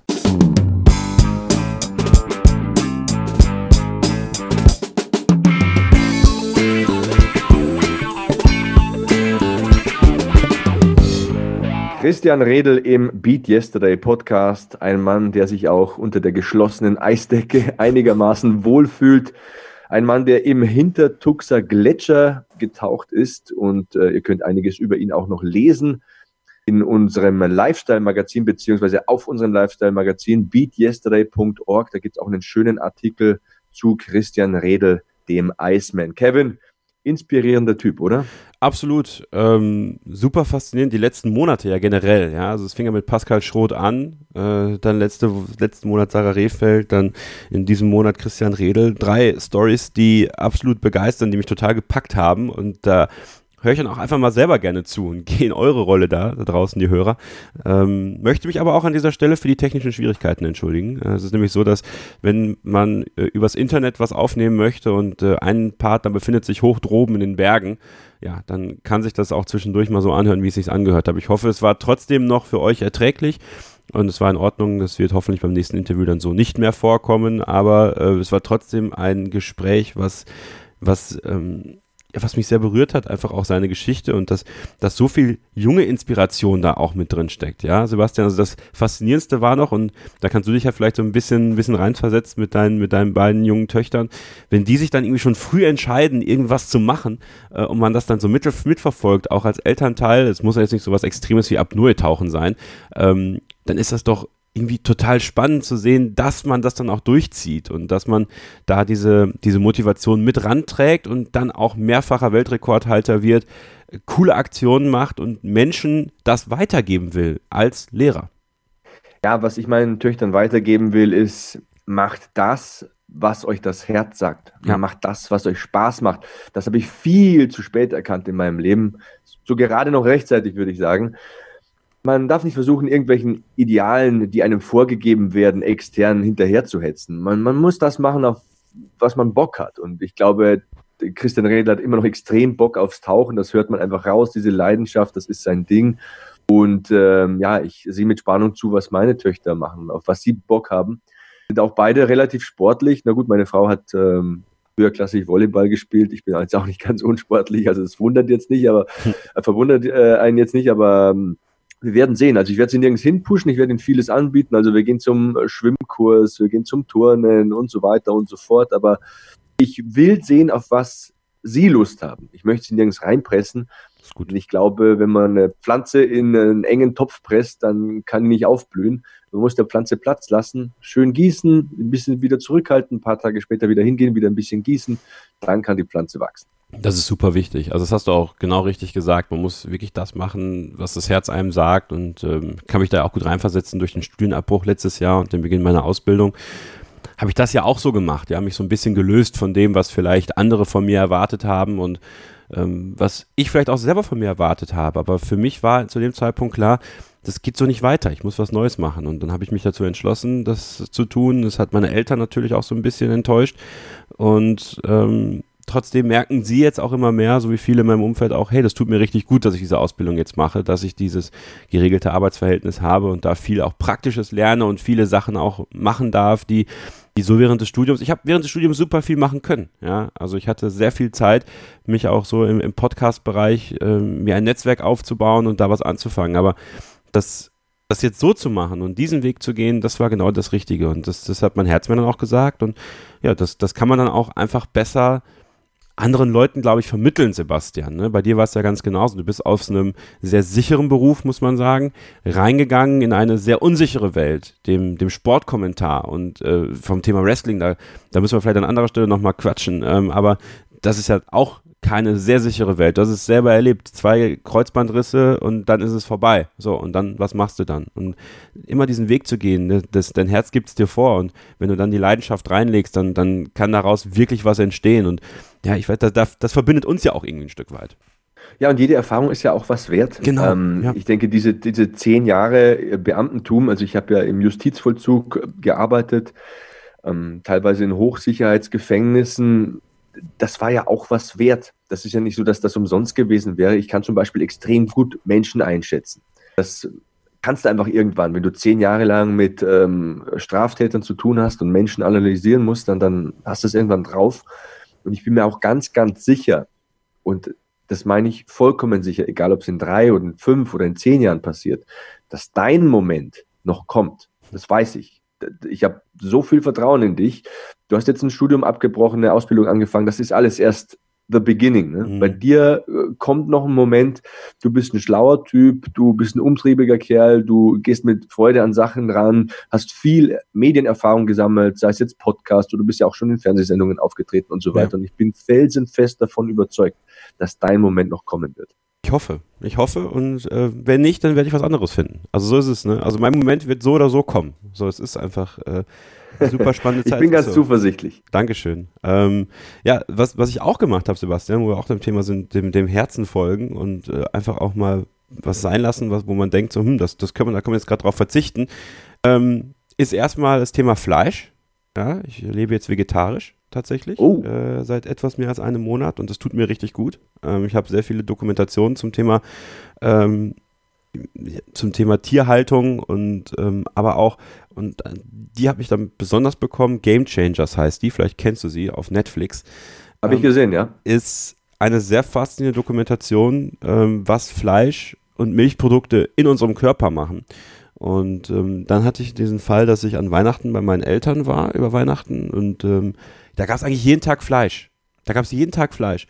Und ich habe mich, als ich dann wieder nach Bonn kam, ich habe mich so ein, zwei Wochen richtig schlapp gefühlt. Ich habe so richtig so, richtig gemerkt, wie mein Körper, alles so ein bisschen, bisschen träge und ich habe auch schlecht geschlafen und davor eine Zeit auch schon so sehr viel vegetarisch und, und auch vegan gelebt und ähm, da habe ich mich einfach besser gefühlt. Da war ich fitter, da war ich frischer, da war ich nicht so müde. Und dann habe ich diese Dokumentation gesehen und dann habe ich gesagt, nee, komm, das mache ich jetzt. Ich lebe jetzt vegetarisch und ich verzichte auf Fleisch und bislang äh, vermisse ich es nicht. Einen Moment gab es tatsächlich, da war ich ziemlich gefrustet, da hatte ich total Bock auf ein Steak. Also was, was ich da, ähm, was andere vielleicht mit Schokolade haben, hatte ich da irgendwie mit, mit einem Steak, aber das habe ich dann überwunden. Und ähm, es fehlt mir auch nichts, muss ich sagen. Also man kann ja super vegetarisch essen, vegan sowieso auch, also sehr kreativ und sehr lecker vor allem. Ähm, aber vegetarisch ist ja, ist ja sowieso gar kein Problem. Und ähm, das, das tut mir gut. Und da habe ich auch wieder sowas gesagt, okay, und das, das wird auch noch was sein, so, ähm, witzigerweise, meine Eltern wissen das noch gar nicht, ja. erwähne ich jetzt hier im Podcast. Aber meine Eltern wissen das noch gar nicht. Ähm, wenn ich denen das erzähle, werden sie wahrscheinlich auch erstmal aus allen Wolken fallen, denken so, äh, ähm, so Münsterland Jetzt ist ein bisschen spinnt er. eingesessen. Jetzt spinnt er völlig. äh, nee, aber ähm, muss ich wirklich sagen, ist für mich war das, ist das eine sehr, sehr richtige und gute Entscheidung. Ähm, habe ja auch dem- im letzten Jahr, dadurch, dass ich eben so ein bisschen auf die Ernährung auch geachtet habe, Sebastian, ähm, ja abgenommen, Körperfett abgenommen und ähm, auch viele Kilos verloren und das, ich fühle mich einfach insgesamt besser und ne, das ist auch wieder so ein Teil. Da muss man seinem, seinem Herzen auch mal folgen und, und vielleicht etwas, was, was sich eigentlich schon jahrelang angedeutet hat, dann auch einfach mal durchziehen. Ja, ich äh, bin sehr offen, was andere Ernährungsformen und verschiedene Ernährungsformen betrifft. Habe auch diese Doku gesehen, teilweise sehr interessant. Manche Dinge haben mir weniger gut gefallen, aber ich glaube, das äh, braucht, bräuchten wir jetzt einen kompletten Podcast, um das Ding zu analysieren. Ja, ja. Ähm, ich finde es gut, wenn du für dich sagst, dass du dich da leichter lebst, dass du äh, deine Lebensqualität verbesserst. Das ist super, das ist immer gut. Ich habe ja auch, vor zwei Jahren hatten wir, glaube ich, das Thema im Podcast mal ähm, einige Wochen vegane Ernährung versucht. Ja. Hat für mich nicht hingehauen. Ähm, ich habe gemerkt, dass Leistungen schlechter wurden und ähm, also vor allem Kraftleistungen und so weiter. Das ist natürlich jetzt nicht die oberste Motivation, die man hat, wenn man eine be bestimmte Ernährungsform verfolgt. Klar. Aber um es kurz zu machen, ich ernähre mich nicht vegetarisch oder vegan, habe aber enormen Respekt vor Menschen, die es machen. Was ich aber mache, ist, wir haben knapp zwei Kilometer von uns entfernt einen Bio-Bauernhof. Ähm, ich hole mir da meine Eier, äh, ich hole mir da mein Geflügel und mein Rindfleisch, so zweimal im Monat Mhm. und esse ausschließlich das. Ist gut. Also ähm, nichts aus der Plastikhülle, nichts aus der Plastikverpackung, äh, nichts mit äh, Haltungsstufe 1 oder so. Ich fahre da zum Biobauern und muss auch tatsächlich sagen, ich bin jetzt nicht jemand, der sich aufwendig kleidet oder der einen Sportwagen fährt oder so. Das meiste Geld gebe ich tatsächlich für Ernährung aus und wenn ich Fleisch esse und das esse ich, das sage ich ganz deutlich, ich will da auch hier auch kein was vorspielen oder so, dann ist es vom Biobauern und das kostet, Gott sei Dank, sage ich, Geld. Ja, und das hatten wir auch schon mal hier im Podcast, dass man einfach dann auch das Geld ausgeben sollte für gutes Essen, gutes Fleisch und äh, auch gutes Gemüse, regionales Gemüse vor allem, regionales Fleisch. Ja, und dann ist es doch, ne, jeder muss das machen, was er, ne, wie er das möchte. So, und äh, da geht es einfach darum, seinen eigenen Weg zu finden und ich bin da auch ganz bei dir. Ich habe da äh, jeden Respekt vor, vor allen, wie sie leben und äh, habe jetzt für mich diesen Weg gewählt. Ebenso habe ich einen Weg gewählt in Sachen Social Media, Sebastian, äh, wie es vielleicht dem einen oder anderen aufgefallen ist. Äh, die Links bei uns in der, in der Sendungsbeschreibung auf beatyesterday.org gingen ins Leere, was mein Social Media, ähm, meine Social Media Auftritte anging. Auch da habe ich mich an Neujahr entschieden, äh, einen sogenannten Social Media Detox zu machen. Einfach mal alles abzumelden, alles zu deaktivieren, weil Sebastian, ich gemerkt habe, dass ähm, also bei Instagram nicht so sehr, aber vor allem bei Twitter, dass es mich sehr unter Stress gesetzt hat. Und was ich irgendwie mal schaffen will in meinem Leben, ist ähm, Stressfaktoren zu minimieren. Und ähm, Social Media war da einer, denn auch wenn man das vielleicht nicht so richtig zugeben will, aber wenn man dann so diskussionsfreudig ist wie ich bei Twitter, du hast es ja hin und wieder auch mal mitbekommen, ähm, dann verstrickt man sich sehr schnell auch in etwas und dann setzt es einen sehr unter Druck. Dann hat man ständig das Handy in der Hand, dann ist man ständig am Laptop oder am Tablet und guckt nach, muss man wieder antworten, muss man wieder irgendwie was machen. Ähm, und da hatte ich dann gar keinen Bock mehr drauf. Äh, und als ich das dann abgemeldet habe, da erinnere ich mich noch ganz genau dran, als ich ein Neujahr bei mir in Borken in der Heimat äh, durch den Wald gelaufen bin, durch einen Spaziergang gemacht und es war noch so neblig und sonnig und kalt.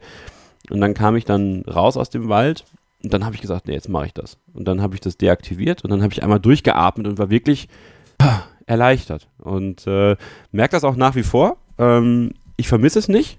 Im Gegenteil, also ich, ich denke auch eigentlich nicht so wirklich dran.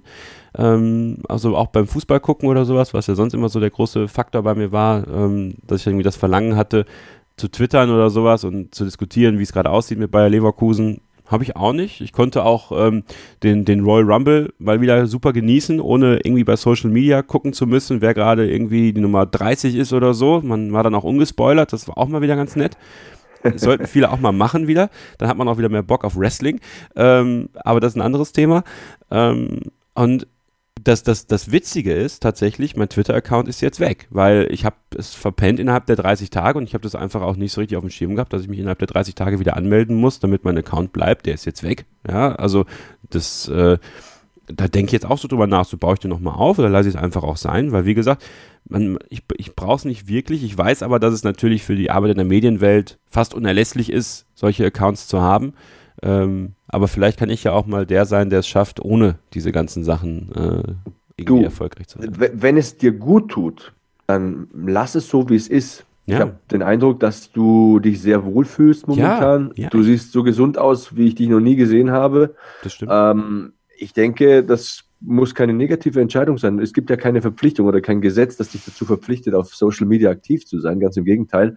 Bei mir ist es eben so, ähm, ganz kurz zur Erklärung für die Hörer. Heute ist Montag, wir zeichnen den Podcast auf. Am Samstag habe ich für der Zone kommentiert. Am Mittwoch laufen drei neue Sendungen von mir auf Pro7 Max. Ähm, es ist eben so, dass jeden Tag Rückmeldungen kommen zu den Sendungen, dass Fans einfach auch interagieren wollen mit dem Kommentator oder mit dem Gesicht, das sie begrüßt. Und das verstehe ich und das respektiere ich. Und das ist einfach mein oberster Grund, mein wichtigster Grund, warum ich es nicht machen werde. Aber du hast vollkommen recht, man darf nicht in diese Spirale geraten, wo man andauernd Instagram-Feed checkt, andauernd Twitter-Timeline, an, wo Mhm. man andauernd schaut, was gibt's Neues auf Facebook, wer hat was gepostet. Man muss das bewusst durchbrechen und ich sehe es als Verpflichtung, als Kommentator, Moderator, ob das jetzt richtig sein mag oder nicht, den Fans da auch ein bisschen Interaktion zu bieten, ihre Fragen, ja, fast alle Fragen zu beantworten. Alle geht nicht, weil es teilweise so viele sind. Ähm, das ist eben, ja, wie soll ich sagen, meine Überzeugung. Aber ich verstehe vollkommen, wenn jemand sagt, hey, ähm, ich schaue auf meine Bildschirmzeit auf meinem Smartphone und Ja. sehe, ich bin da drei, vier Stunden am Tag am Handy. Das ist zu viel, ich muss was ändern und es ist auch wichtig, dass man dann reflektiert. Und ich sage nochmal, wenn es dir gut tut, mach es so. Ja, und es tut mir gut und äh, wie gesagt, ich überlege da jetzt, aber bin dann auch zu keiner Entscheidung gekommen. Habe das erst gestern bemerkt, ähm, als ich äh, den Formel 1 Podcast wieder gestartet habe und dachte, oh ja, guckst du mal eben rein. Aber ja, nö, ist jetzt weg und äh, mal schauen. Mal schauen, wie es da weitergeht. Ähm, vielleicht gehen die Links einfach weiter ins Leere, aber es macht ja auch nichts. Ich bin ja, ich bin ja trotzdem auch noch ein Mensch, ja, auch wenn ich nicht Ja. bei Social Media vorkomme. Ansonsten schickt ihr eben die Fragen an Kevin, an mich und ich leite sie weiter. Ich bin at Sebastian Hackel auf Twitter und auch at Sebastian Hackel auf Instagram. Gerne her mit den Fragen und den Anregungen. Ja. Vor allem auch zu unserem nächsten Gast. Kevin, du hast es vorhin gesagt. Äh, Skype-Übertragungen äh, über die Alpen und so weiter, das ist immer ein bisschen problematisch. Deswegen habe ich mir wieder vorgenommen, in diesem Jahr mehr Gäste face-to-face zu, äh, zu interviewen. Und äh, der nächste Gast wird Wolfgang Unsöld sein. Wolfgang ist, für die, die ihn nicht kennen, Deutschlands wohl bekanntester und erfolgreichster Strength and Conditioning Coach. Also ähm, hat ähm, Olympioniken äh, trainiert und tut das auch immer noch. Viele Kampfsportler, den UFC-Kämpfer Peter Sobotta zum Beispiel, ähm, ist eine totale Koryphäe, ein richtiges Lexikon, ein Mensch, dem ich sehr, sehr gerne zuhöre, hat auch einen eigenen Podcast, den Wolfgang Unsöld Podcast, also hört gerne mal rein. Super Themen zu Training, Schlaf, Ernährung, aber auch zu wichtigen Themen wie Elektromobilität, äh, E-Smog und so weiter. Also schlauer Kopf, der auch über den Tellerrand hinausblickt. Und ähm, ja, allein das Thema Schlaf ist ein Thema, über das ich mich mit ihm unterhalten möchte ja, es ist klar, man soll vor 23 Uhr ins Bett gehen, man soll zwischen 6 und 8 aufstehen, aber Wolfgang erklärt einfach mit fundierten Fakten, warum das so ist. Er hat hunderte Studien im Kopf, der kann dir sagen, warum Supplements wie Glycin oder Inositol einen guten Schlaf unterstützen können. Er weiß, was man machen sollte, wenn man nicht schlafen kann. Er hat einfach viele Lösungen parat für Athleten, die nicht schlafen können. Und das ist nur ein Beispiel für Wolfgangs Wissen und seine Detailverliebtheit, wenn es um Training, Ernährung oder auch Regeneration, wie bereits angesprochen, geht. Der Mann kann dir helfen, dein Training, dein Leben zu optimieren. Und ich fühle mich extrem geehrt, dass er mich zuerst zu seinem Podcast eingeladen hat. Er ist äh, über Andreas Kaniotakis, einen gemeinsamen Freund, den wir auch hier schon im Podcast mhm. hatten, ähm, auf mich aufmerksam geworden und äh, fühle mich da sehr geehrt, weil ich seinen Podcast eben schon so lange höre, weil ich äh, zwei seiner Bücher schon gelesen habe und freue mich auf das Ding, werde nächsten Monat nach Stuttgart fahren, werde ihn interviewen in seinem eigenen Gym, wo er auch seine Athleten coacht und äh, falls ihr Fragen habt, deswegen habe ich jetzt soweit ausgeholt. Her damit. Wie gesagt, at Sebastian Hackel, Twitter, Instagram, Hashtag BeatYesterday oder BeatYesterdayPod. Schreibt mir, was ich ihn äh, fragen soll. Zu Training, zu Ernährung, zu Regeneration, vielleicht auch zu seiner Person. Vielleicht seid ihr Fans des Wolfgang Unsöld Podcasts. Ihr habt die Chance. Es sind noch ein paar Wochen Zeit. Dann geht der Zug nach Stuttgart und dann werde ich einen Tag lang bei Wolfgang verbringen. Er wird auch eine Körperfettmessung bei mir machen. Wir werden gemeinsam trainieren. Er wird mich ein bisschen coachen. Mal sehen, was ich da so lernen und aufsaugen kann. Denn man muss sagen, was für Athleten Gutes ist für Normalos wie uns auch nicht schlecht. Auf jeden Fall. Äh, was einen Athleten besser einschlafen lässt und besser schlafen lässt, das kann für mich nicht verkehrt sein. Ich sehe mich auch als Athleten. Und ähm, ja, Proteine, äh, Kohlenhydrate und Fette, okay, aber wann, wo, wie, die Meinung von Wolfgang, die will ich ein bisschen präsentieren, weil ich sie sehr interessant finde und weil ich sie, ähm, weil ich eine sehr ähnliche Sichtweise habe auf die Dinge. Und äh, ja, nächsten Monat hier im Beat Yesterday Podcast äh, für mich ein absolutes Highlight schon jetzt in diesem Jahr, die März-Ausgabe mit Wolfgang Unsöld. Zum Abschluss dieser Ausgabe noch ein Hinweis auf unser Lifestyle-Magazin beatyesterday.org. Dort gibt es die neue Staffel Foul wird fit. Auf Rocket Beans TV läuft die und die macht ja unser äh, geliebter Kollege Gino. Gino, danke. Äh, diesmal mit Colin und Nasty von den Rocket Beans. Und äh, die werden in den nächsten zwölf Wochen ja ordentlich äh, rangenommen werden von ihm. Und da können wir uns drauf freuen. Wir haben die letzte Staffel ja verfolgt, haben da mit ihm auch darüber gesprochen. Vielleicht werden wir am Ende der Staffel auch da wieder ein kleines Analysegespräch mit ihm führen müssen, wie die beiden sich angestellt haben. Dazu gibt es, äh, wie ich finde, und da ich ja selber Hundehalter bin, äh, was ganz, ganz Tolles. Und zwar ähm, eine ein Bericht von der Autor Peter Steinlechner, der praktische Tipps gibt, wie Radfahrer, also Mountainbiker und ihre Fellnasen mit Spaß und äh, gesund ans Ziel kommen, wenn man gemeinsam eine Tour machen möchte. Also lange Touren durch äh, über Wege und Felder mit dem Hund müssen nicht äh, ausgeschlossen sein, wenn man ein Fahrrad hat. Und äh, da gibt es einen ganz tollen Artikel, den ich euch sehr ans Herz legen möchte. Dann was zum Thema Functional Training. Ist ja auch so ein Ding, Sebastian, ne? Functional Training. Stehst du da eigentlich drauf?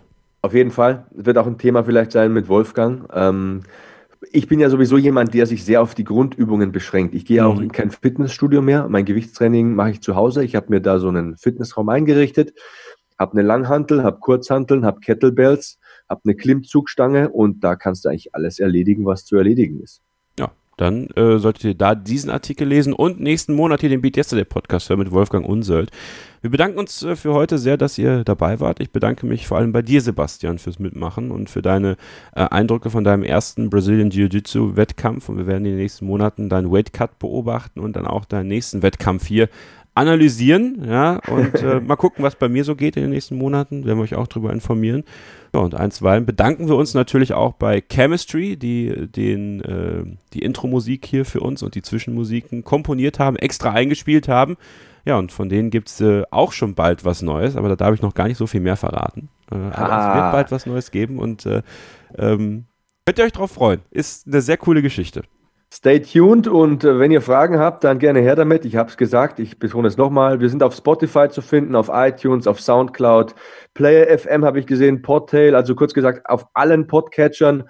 BeatYesterday.org, Kevin hat es gesagt, ist unser Lifestyle-Magazin. Auch da kann man unseren Podcast kostenlos und ohne Werbung, Werbung streamen. Wir haben jedes Mal einen spannenden Gast dabei, wir haben jedes Mal interessante Geschichten und auch ein paar Sachthemen, wie zuletzt Essstörung und nächstes Mal Training, Ernährung, Regeneration dabei. Für jeden was im Angebot. In diesem Jahr wollen wir auch unbedingt nochmal diese Call-In-Show realisieren, wo die Fans, die Podcast-Hörer anrufen ja. können und mit uns ein bisschen plaudern können, Fragen stellen können. Und äh, ja, mein abschließender Motivationsspruch, der wird heute nicht lang, aber wie vorhin bereits gesagt, niemals anfangen aufzuhören, niemals aufhören anzufangen. Kevin, bring uns nach Hause. Stay hungry, stay positive and beat yesterday.